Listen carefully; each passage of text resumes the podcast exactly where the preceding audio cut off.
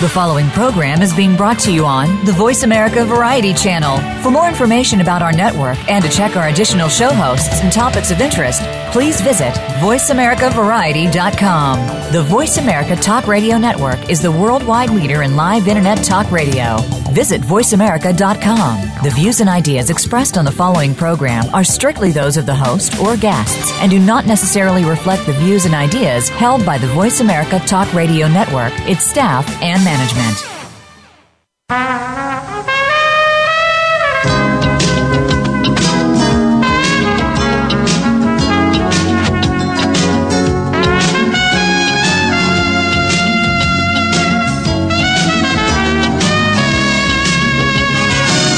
Welcome to PIs Declassified, an inside look at the world of private investigators.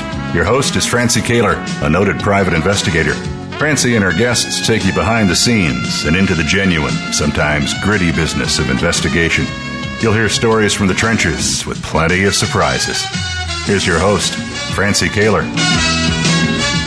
Good morning, good morning, good morning. It is again my pleasure to welcome Jimmie Mesis to PIs Declassified.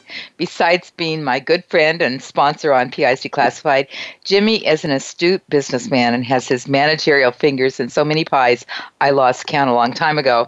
But what can I say about Jimmie? He's a co publisher of PI Magazine with his wife, Rosemarie. It's a magazine for the private investigation professionals. He's a former U.S. Marine Mil- uh, Marine Corps military translator. He's been a private investigator for over 30 years. He's the past president of the New Jersey Private Investigator Association. He's located in reunited so- soldiers who served in Korea and Vietnam. He's been a guest on many TV shows. He owns several businesses. And the one we're going to talk about today is USA Bug Sweeps. Hey, Jimmie, good morning. Good morning, and uh, happy birthday, Marine Corps, today. Yeah, exactly. That is true, huh? I just saw that. Um, thank you, Jimmy, for being on the show. Sometimes it seems like our country has become a country of predators um, yeah. and people that do weird things. But and so even though we frequently see predators captured by the police on our nightly news, we still believe our homes and our schools are safe, don't we?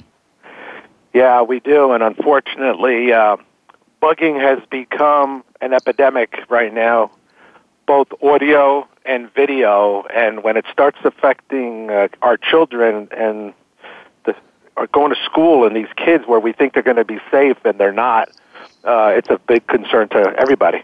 It's a huge concern, and and uh, frankly, uh, Jimmie, you have found that there are actually been video cameras and uh, installed in schools elementary schools all the way up to colleges. Yeah, I mean, if you just did a search uh, of Google or Bing and you just type in hidden cameras in school, hidden camera in college or high school, you will find hundreds of articles. Uh, and every day I monitor around the country and around the world, actually, incidents where people are finding cameras in schools. And every week there's at least a minimum of one incident.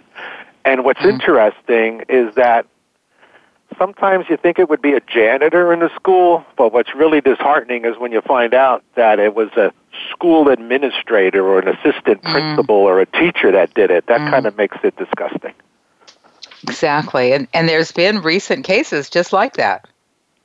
There have been, and uh, I worked on one recently where it was an assistant principal, and he had put a hidden camera, video camera with a recording device uh, in the boys' shower. Um, and it was hidden in a screw. The camera was hidden in a, in a Phillips head screw that had been hollowed out. Oh, and wow. He, you know, he was videotaping these high school kids. So most of the schools where we do hidden camera sweeps, and we do them on a regular basis, um, we find that it's the locker rooms or in the high schools where they have showers where kids are actually getting undressed. Mm. That's mm-hmm. where we're going to find the hidden cameras. And normally it's going to be uh, in the fall season uh, when there's wrestling and football and they're all dirty and sweaty and they really have to take a shower. Mm-hmm. Um, and those, so those are the main target areas of schools that we're finding. And there is absolutely no way you can identify these by just looking around the room, is there? Francie, you could be staring right at a camera or at a screw, and the opening of the camera is a pinhole, maybe a sixteenth of an inch in diameter. And I tell people if you're wearing any item of clothing right now that has a button, take a look at the tiny little hole that the thread is going through to attach it to your shirt or whatever, and no the, the hole is smaller than that. And and you're not going to see. Okay, so I'm going to play. Um, I I know nothing about this at all. You can't even see a light behind that, a little pinhole light. You can't. No, no, none nothing? of these things have lights. They're they're they're the you're, it's like the lens of a camera. The only thing that's visible is a tiny, tiny little glass opening. But we're talking something that's as small as the the tip of a pencil. You're you're not going to see it unless you're specifically using uh, sophisticated equipment that would help identify. And that's why people can get away with this, Francis, because mm. you can't find them unless you use a professional service to locate it. And where where do people get these these devices? Well, I where mean, you buy can them? buy hidden cameras anywhere online, and uh, you know, some people use them for legitimate security purposes. Uh, you know, we sell hidden cameras at pigear.com, where private investigators use them for recording covert video surveillance, catching bad people doing illegal activity. Mm-hmm. But then you also have consumers that'll buy the same equipment that was originally designed for security, and they buy these items for the purposes of voyeurism and self sexual gratification. Yeah, they've been in place for a long time. Uh, typically, we've always seen them in retail stores, maybe above the cash wrap, uh-huh. uh, to catch people stealing from the from the cash register, or something like that. But this is just probably because they're so inexpensive and they're so widely available. Uh, anybody that has this kind of a propensity can get them. It's crazy. And like you said, it's very cheap. I mean, you can buy a hidden camera on any of the websites, eBay, Amazon, what have you, for less than fifty dollars. And uh, one of the problems is is that again, it's so affordable that anybody can do it. But we're also finding that the culprits are normally men. Uh, and Why you know, that? you would think that men would be more interested in trying to get video of women. Yet we're finding that in many cases the men are trying to get video of boys. Mm-hmm. And like I said, uh, there's there's several types of bugging, if you want to call it. We have audio bugging, we have video bugging. The video is what you're going to find in schools, and then we're going to find video bugging also in people's homes, where a husband might want to videotape uh, a sexual interlude with his wife who isn't open to doing it on her own. Mm-hmm. So he might do it covertly. Mm-hmm. And then a lot of these men are uploading the videos to voyeur websites where they get excited knowing that there are thousands of other people watching uh, his spouse on the internet. Wow. what can I say to that? Uh, and why is it the why is it men? Do you have any idea about that? just just asking. I, I think just statistically, um, I think that if you were to look at FBI crime statistics, men are the ones that are going to be more peeping toms. They normally don't call them peeping janes. Uh, I think there's a propensity more of men uh, yeah. in the in the sexual gratification area. Uh, but we also now have women who are bugging their spouses, their husbands, right. in regards to matrimonial cases where they want to see if their husband is cheating on them. They're putting audio recorders in the husband's car. They're putting uh, a GPS tracker on the husband's car.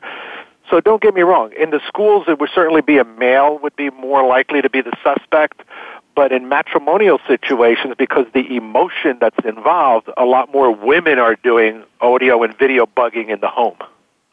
Well, and of course, there's legitimate reasons. Uh, yeah, I remember several years ago I talked to you about um, getting something to, so I could watch my mom because Uh-huh. she was uh, g- developing dementia, and and there's also just recently a nanny was captured beating a, a six month old baby in Mhm. California, and they it was caught on a on a video cam on a nanny cam, so Yeah. to speak. Uh, so there's good purposes for sure. Yeah. Nanny cams became popular, you know, they started becoming popular about 10 years ago when the technology got smaller.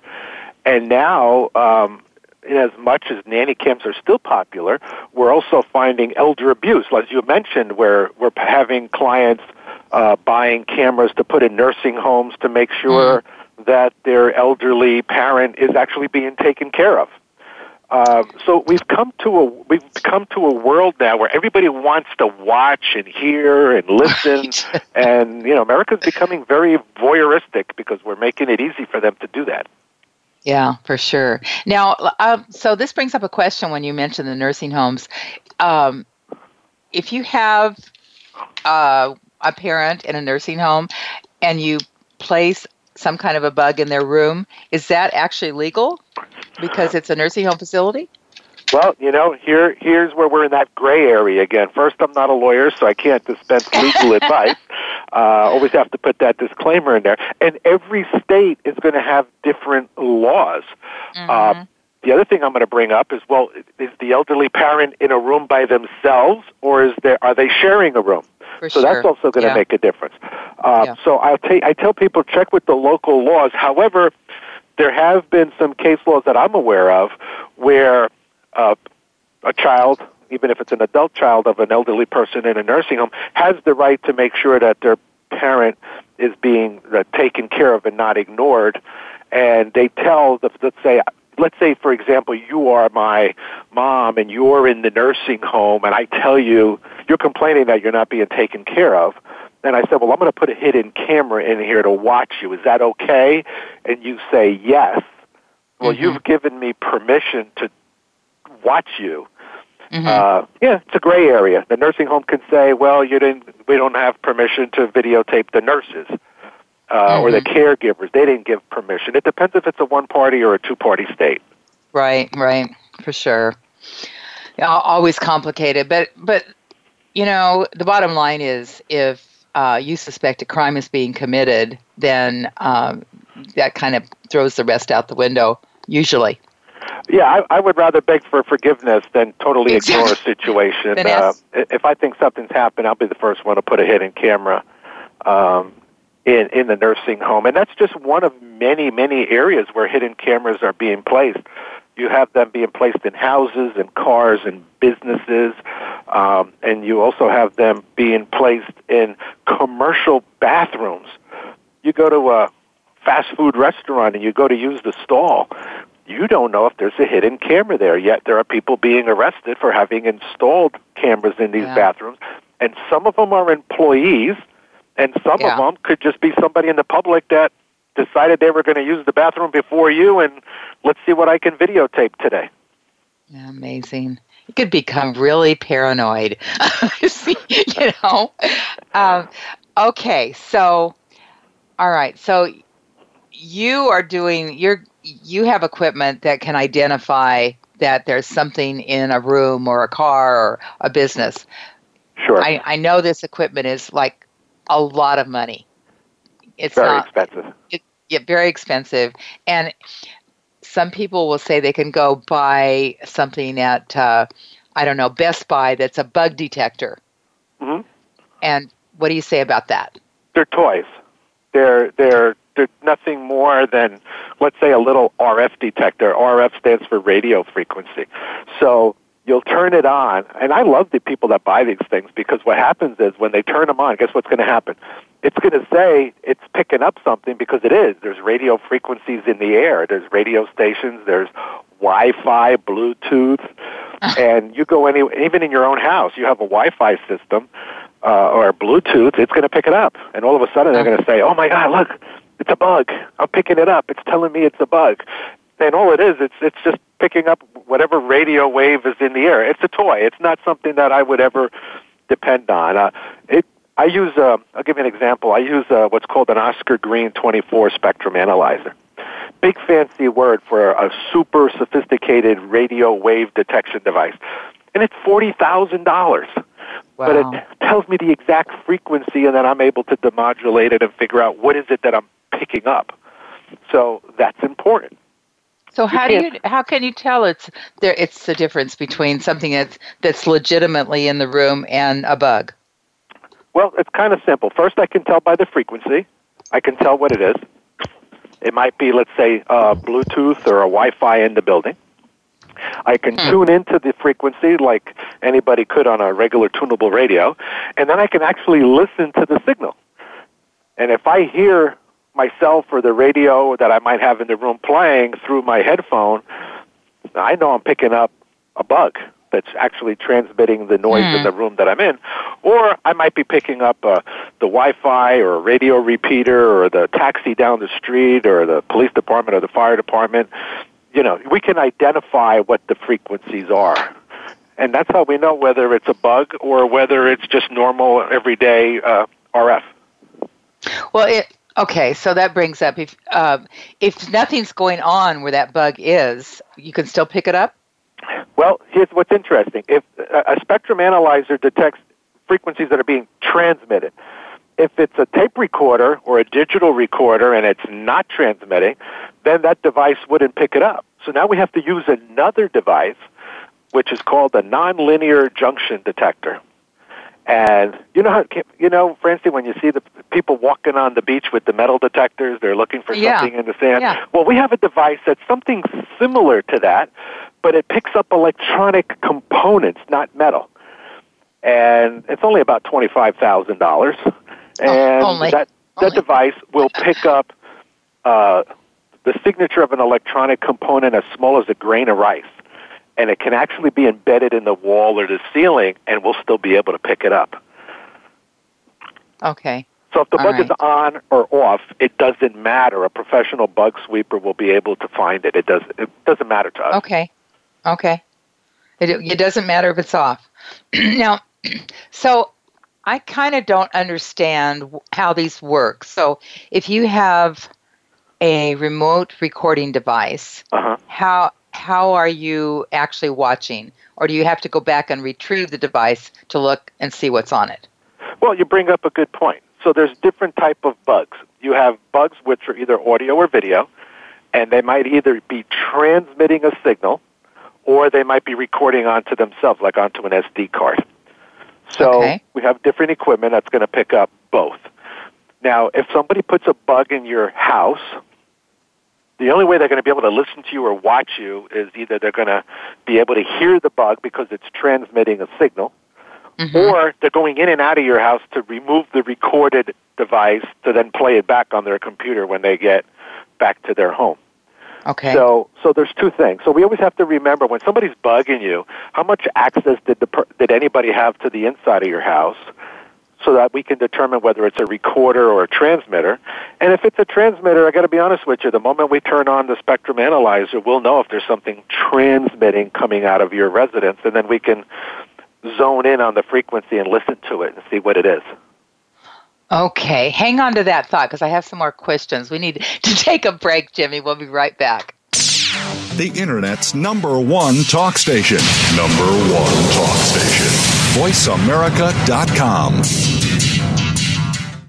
Need to hire a private investigator? Ask for their professional association affiliations. When an investigator asks Francie Koehler about associations, she says to first join a state trade association. Francie belongs to the California Association of Licensed Investigators, or CALI. It's the largest association of its kind in the world. CALI's main focus is networking, training, and legislative advocacy. If you need a detective in California, contact CALI at cali-pi.org or call 1 800 350 CALI.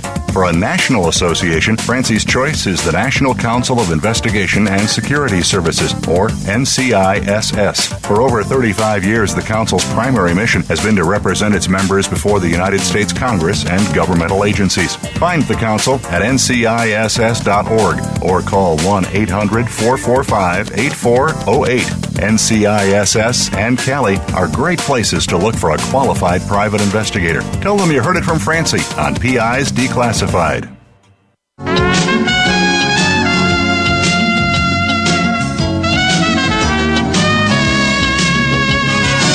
You're listening to PIs Declassified with Francie Koehler.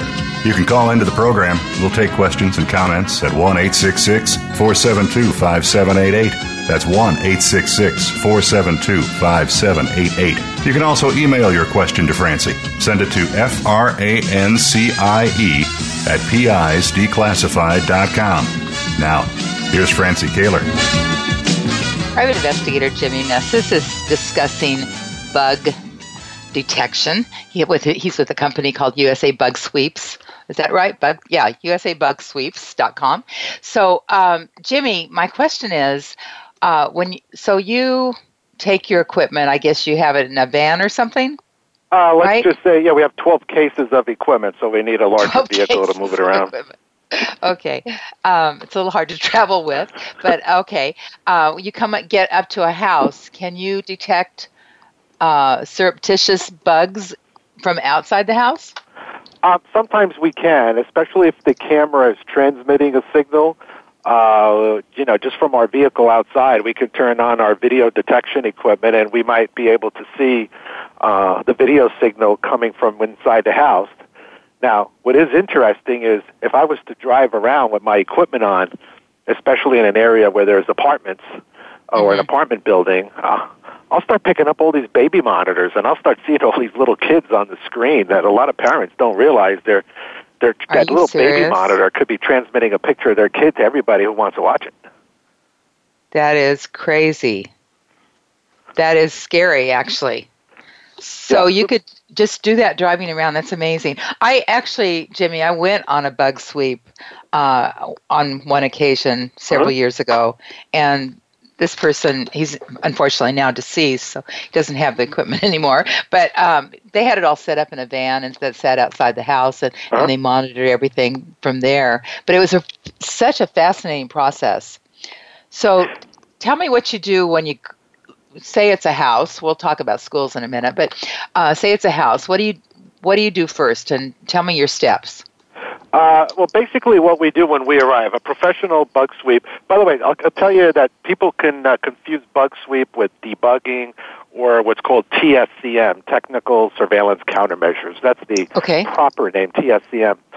Uh, what a professional bug sweep team will do when they arrive at a residence, let's say they'll use the spectrum analyzer and they'll turn it on and they'll take readings outdoors to see what's the normal radio waves that exist in the air outside the house. And we'll do that for about, let's say, a half hour. And then when we go inside, then we'll start taking new readings of the radio waves. And then we compare the two to see, well, which is stronger in the house as compared to outside the house. And then we try to isolate, well, what were those frequencies that are stronger in the house? Normally that'll be like your, uh, your Wi-Fi system mm-hmm. uh, your mm-hmm. wireless router system in the house. Right. So, right. you know, and then we have to check the router to see what's connected to the router because we've had incidents, Francie, where people have Wi-Fi in the house and they have a router, and then we check it out and we find out, you know, you got two cameras connected to this router, and they'll say to hmm. me, we don't have any cameras. I said, well, you do. You just didn't know about it. And we'll find that a spouse may have connected some hidden cameras that were working through the Wi-Fi.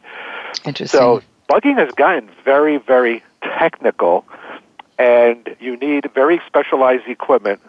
Um, I'll give you an example. When I go out, I have about somewhere in the area of about $150,000 worth of gear. Mm-hmm. And some PIs who claim to do debugging will own a couple of little pieces of spy shop gear that they might have paid a couple hundred dollars for. So mm-hmm. you have to be careful when you do hire a bug sweep person Absolutely. Are, are they really a bug sweep person or somebody that's just going through the motions and giving you a false sense of security? Right. So yeah, going very back, important. When I, yeah, when we're in the residence, um, we'll do a uh, physical search. We'll look for certain things just to see if anything pops out. And then we'll start bringing out each piece of equipment that we use. We use about 15 different pieces of equipment, and each one does something different. Like, uh, I'll give you an example we use a thermal imaging camera. Hmm. And that will find the heat signature of a bug that can be behind a wall, in a drop ceiling, in a picture on the wall, in a plant, uh, in a planter, uh, in the furniture itself, and we'll actually see the heat signature of the bug that's on. Hmm. So that's a very cool and a very expensive device. Very uh, cool. Yeah, and then we'll use um, video borescope which is um, a handheld TV monitor with a long cord and a camera at the end of it. And we're talking about a camera that is uh, the cord is thinner than, uh, let's say, a pencil. and I can shove the camera into the vents and the tip of it Mm-hmm. articulates, and I can do a full 360. It's like doing an endoscopy on uh, on your house. It's very funny. yeah, and, uh, and and and people have said to us, they said, "Wow, when you're done doing my house, it's like you did a full MRI on- our house to see what was wrong with it." And that's you know a pretty good analogy because we're using Yeah. such sophisticated equipment. And then you have to have the training. Oh, Francie, you're going to like this. Here's here's a great gimmick. You have these companies that create these very expensive detection devices, Uh huh. and then after you spend tens of thousands of dollars to buy it, they go, "Oh, by the way, you need to take a course to learn how to now use the equipment you just bought, and that's going to run you another couple thousand dollars. Plus, you got to stay at our facility for a week so we can show you how to use it." Yeah. Exactly. So there's a big commitment to those people that actually do professional TSCM bug sweeps. Is there a certification of some kind, Jimmie? Um, the manufacturers will give you certifications uh, that you've taken the course to use their products, that you actually know how to use it. There are a couple of states that require licensing to be a TSCM technician. Some of those Okay. include uh, North Carolina, uh, Michigan, Nevada. Those are the ones Okay. that come off the top of my head. But for the most part, you don't have to be licensed to be a TSCM technician. But the cost factor of the equipment and the training that's involved uh, kind of controls those people that are actually professionals within the business.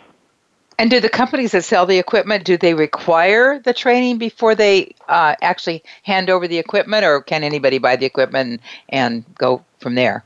Well, technically, anybody can buy the equipment, um, but I think the key is that it's almost a self-policing type of industry. Where, let's face it, the average Joe isn't going to go spend forty grand on a spectrum analyzer and not want to actually learn how to use it, or it's just a Right. worthless brick for them. Yeah, for sure. Yeah. Okay. Wow. Um, okay, go ahead. Yeah, this is so exciting. so, um, so when we're in the house, we'll check for audio bugs. We'll check the telephone lines to see if the telephone line's been compromised. Uh, we're going to check the Wi-Fi to see if there's anything connected to it that the customer didn't know about.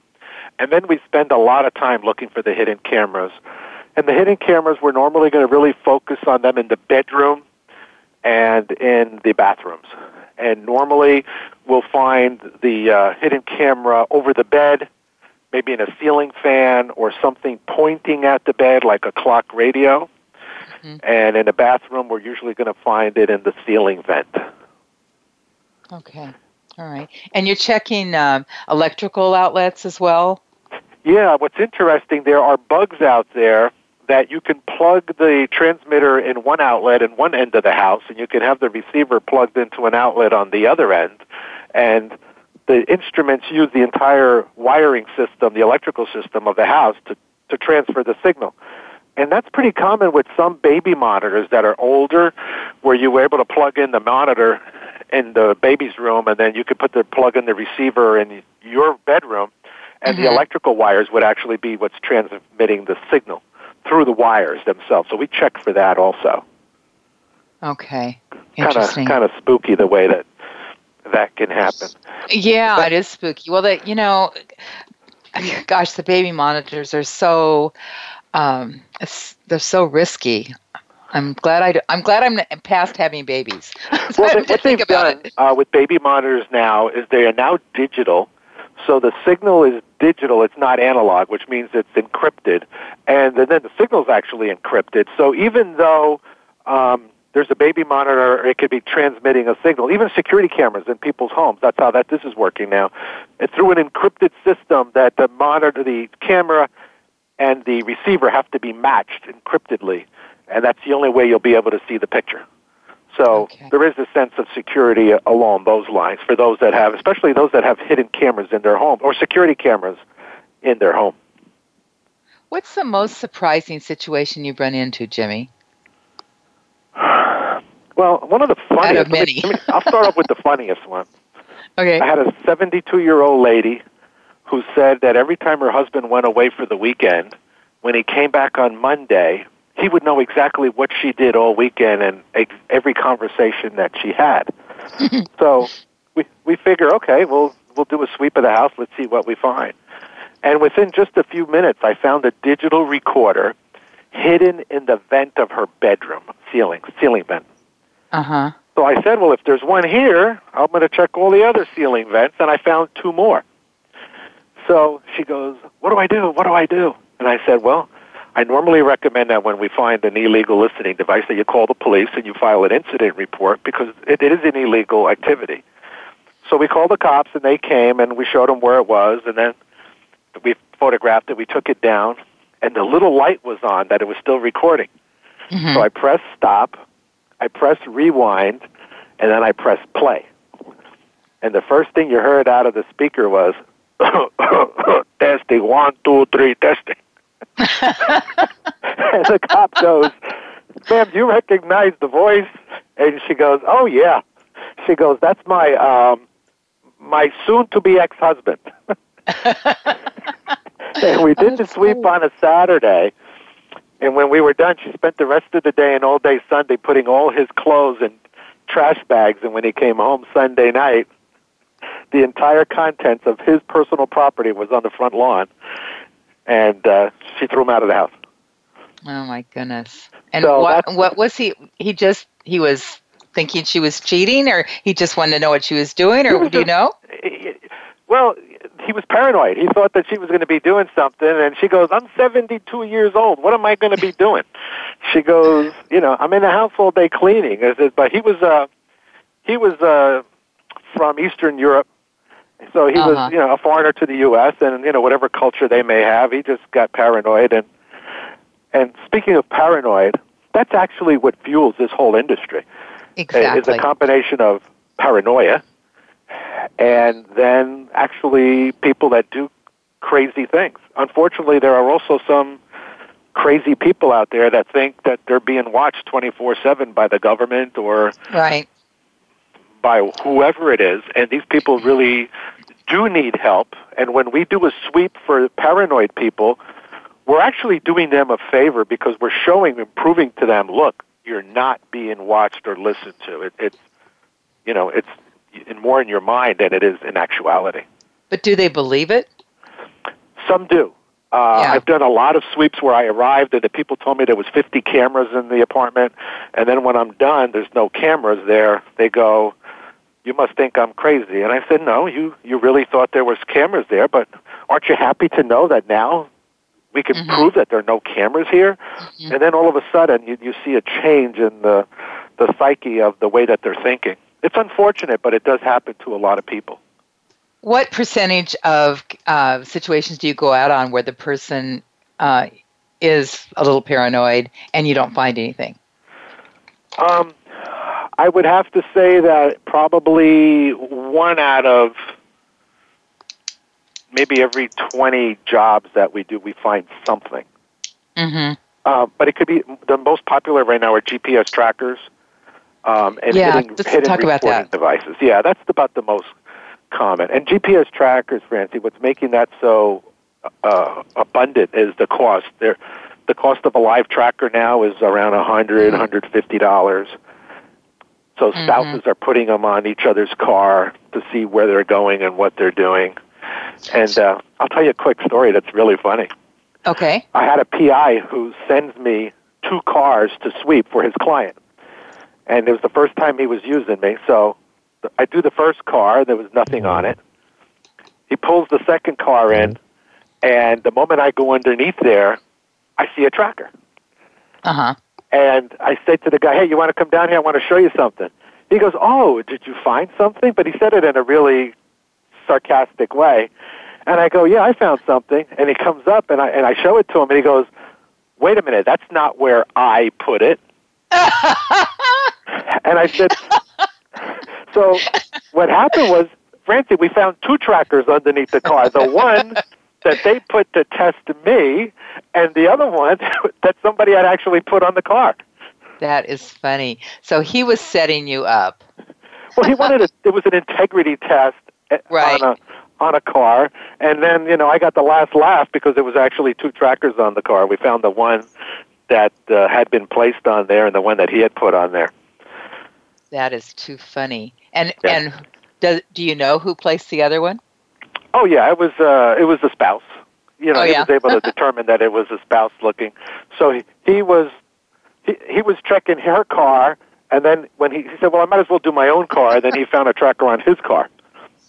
Stupid. So so it's kind of crazy. Now, what's interesting as far as the people who we have as clients, Uh-huh. um, this was a busy season for us because we were doing a lot of offices, campaign offices, um, Oh, political offices. We were busy doing that.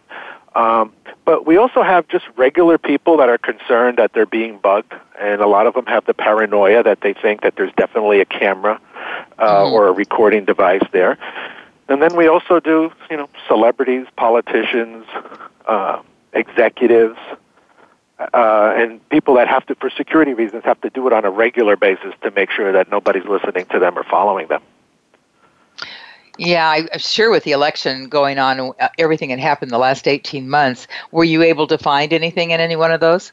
Uh, I wasn't. Um, however, there were published reports that the uh, Democratic National Headquarters uh, did find uh, a bugging device in uh, one of their offices, and the FBI got called in.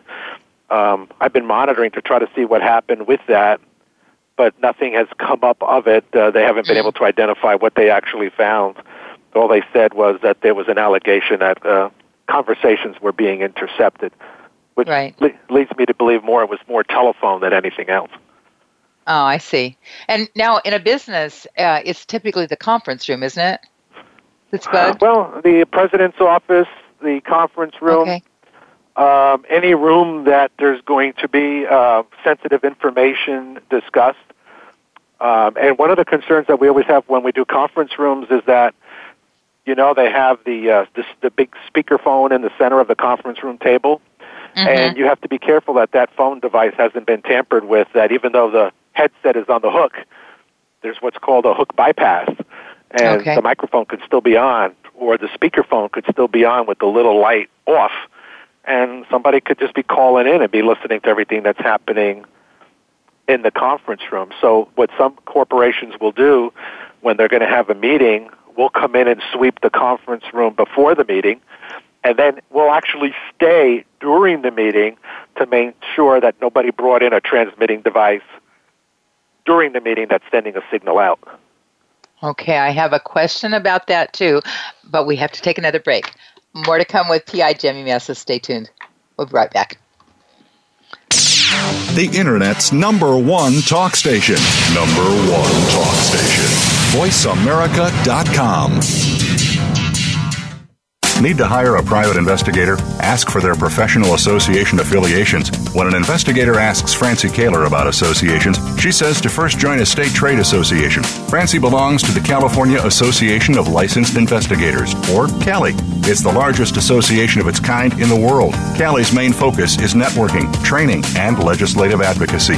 If you need a detective in California, contact CALI at cali-pi.org or call 1-800-350-CALI. For a national association, Francie's choice is the National Council of Investigation and Security Services, or NCISS. For over 35 years, the Council's primary mission has been to represent its members before the United States Congress and governmental agencies. Find the Council at nciss.org or call 1 800 445 8408. NCISS and Cali are great places to look for a qualified private investigator. Tell them you heard it from Francie on PIs Declassified.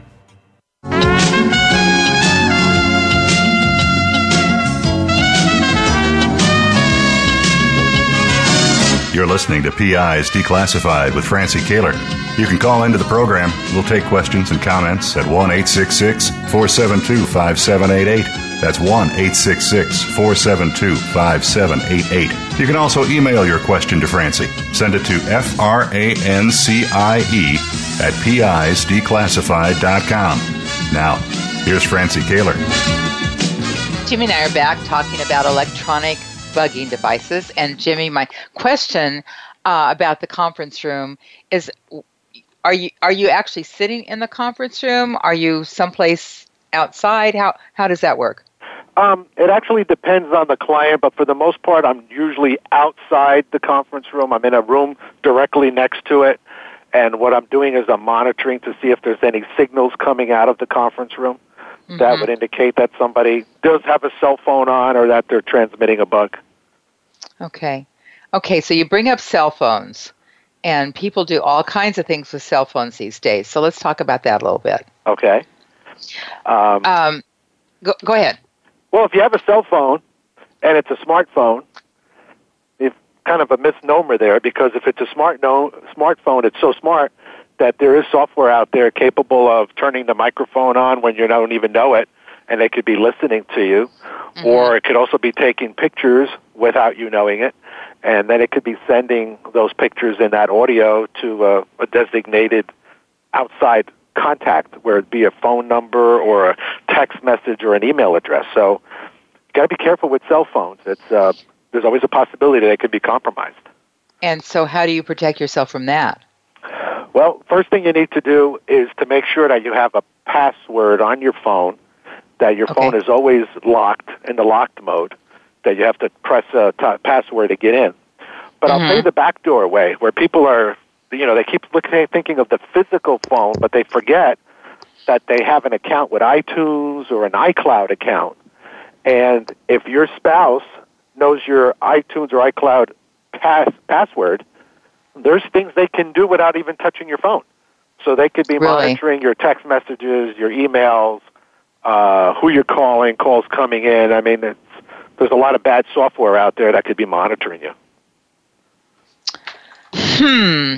So offline, we were talking about. I was involved um, in a heavy-duty criminal, uh, federal criminal case, and mm-hmm. we all had to this is when we could still take the batteries out of our phones. We mm-hmm. can't do that anymore. Um, so let's talk about that. What do you do now?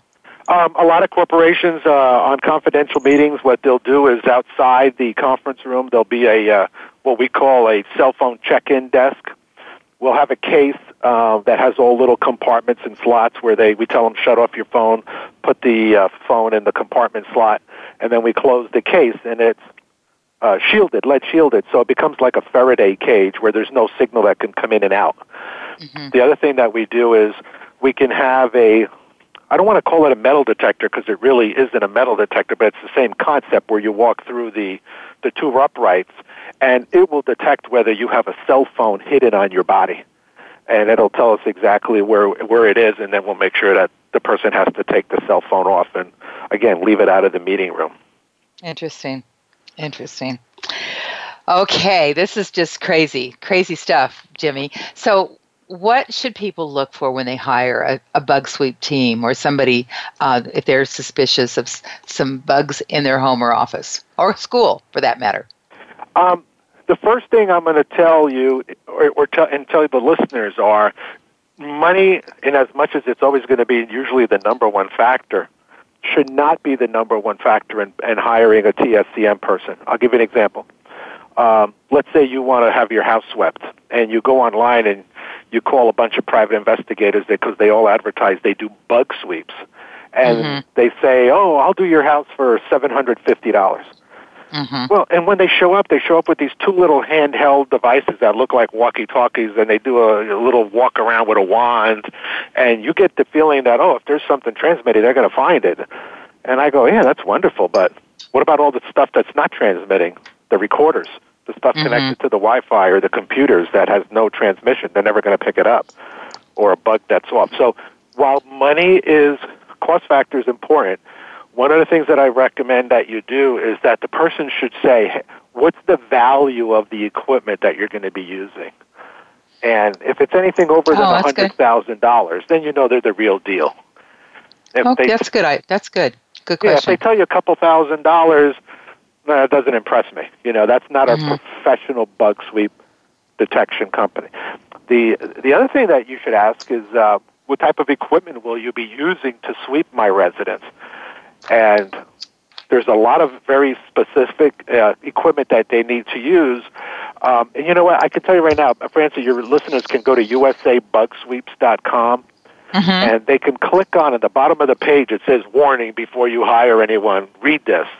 And oh, it'll good. it'll it'll detail exactly what they're looking for. I'll I'll, I'll give you the short version. Um, okay. You need a spectrum analyzer that's going to detect the, the different radio frequencies and that could be up to a $45,000 unit. You need a nonlinear junction detector device, and they sell between 14 and 20,000. That's the one that picks up electronic components that are as small as a grain of rice that could be on or off. Okay. Then, if you're a business and you have digital phones, VoIP phones, or even in a house where you're using the phone system over cable, which is most common now, uh, you need what's called a TALAN, which is a telephone analyzing device for both digital and voice over IP, and that's another twenty something thousand dollar device. And then you're looking at the video borescopes or the thermal imaging camera, uh, cell phone detection devices, and all these things will certainly add up minimally around a hundred, hundred fifty thousand dollars. Exactly. So the analogy that I normally say to people when they say to me, "Well, I called somebody else and they gave me a cheaper price," I Yeah. go, "Well, you know, what equipment are they going to be using? How long have they been doing this? What type of certifications do they have?" Um, it's like somebody. It's like you going to the doctor for a full, thorough checkup, and one doctor uses an MRI, an EKG machine, and all this stuff, and another doctor just uses a stethoscope and says, "Oh no, I don't need to use that other stuff. I can do it with this." It's, Right. it's really that you know that's drastically different. So, Jimmie, when you're talking to somebody over the phone, they've called you and they're interested in, in possibly hiring you, how do you estimate uh, how much you're going to charge them? Do you do it on square footage? How does that work? Yeah, debugging is basically charged by the square footage or the total area that you're going to do. Okay. Um, those individuals who have more sophisticated equipment um, and have a lot more equipment will charge more per square foot. Um, I would say that on average, hiring a bug sweep technician, you might be looking at on the low end maybe a dollar a square foot, and on the high end, you'd probably be looking at about maybe two dollars, two dollars and fifty cents a square foot. Again, depending on the caliber of the person you're hiring and the situation, the equipment that they're going to be using. And back to the schools, is there a different kind of a, a charge for them, or is it is basically the same? No, schools we charge differently. Basically, there you're charging based on the total number of bathrooms, showers, locker rooms, uh, the the average number of stalls in a in a school, how many schools you're actually going to be doing. Uh, I would venture to say that you're probably looking at a school on average could be anywhere from, oh, let's just say for our argument's sake, about a thousand dollars for a school. For a school, okay. So a school district that has, say, I don't know, 50 schools. Um, Well, they would actually get a discount, but then you're still you're you're looking at a lot of money. You know, Yeah. even if you re- it depends on how many. A lot of the schools don't have showers, uh, or they don't use the showers, so you're only basically looking at locker rooms and and stalls, and Uh-huh. you can do those for maybe as little as let's say twenty five dollars a a bathroom. Right, uh, right. Locker rooms you might charge a little bit, a couple hundred dollars, but the ones where there's showers, that's where you really have to pay attention because that's where the cameras are going to be. And it, clearly, there's a big movement in in hiring companies like your, yours to do schools all over the country. we actually travel around the country doing uh, whether it be homes or schools or what have you. The key is going to be that now that schools know there's a problem, that there have been incidents Yeah. going on uh, out there, that they have to take precautionary measures to make sure that Yeah. they did something to make sure that their students were protected. That's real. It's fascinating because you know you don't hear even even though you hear of say uh, teachers, administrators, or maintenance people getting arrested for things like that. You don't hear about the school then going back and doing a sweep of their school. Well, we, So the schools that it- we do, we do on a regular basis. Some of them we do Mhm. every six months. Some of them we do every year at the beginning of the school year, which is usually when there's the the highest likelihood that we're going to find a hidden camera is normally the first couple of weeks that school opens, uh, whether it's in August or September.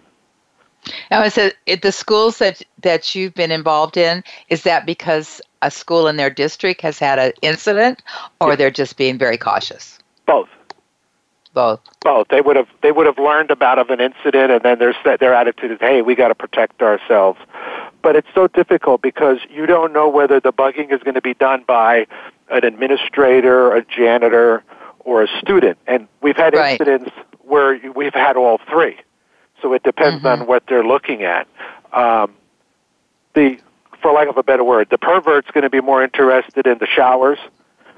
Um, then you have, let's say, a janitor who might be more interested in women, and they might install a hidden camera underneath a desk, and they're Mhm. looking for an upskirt shot or a crotch Right. shot.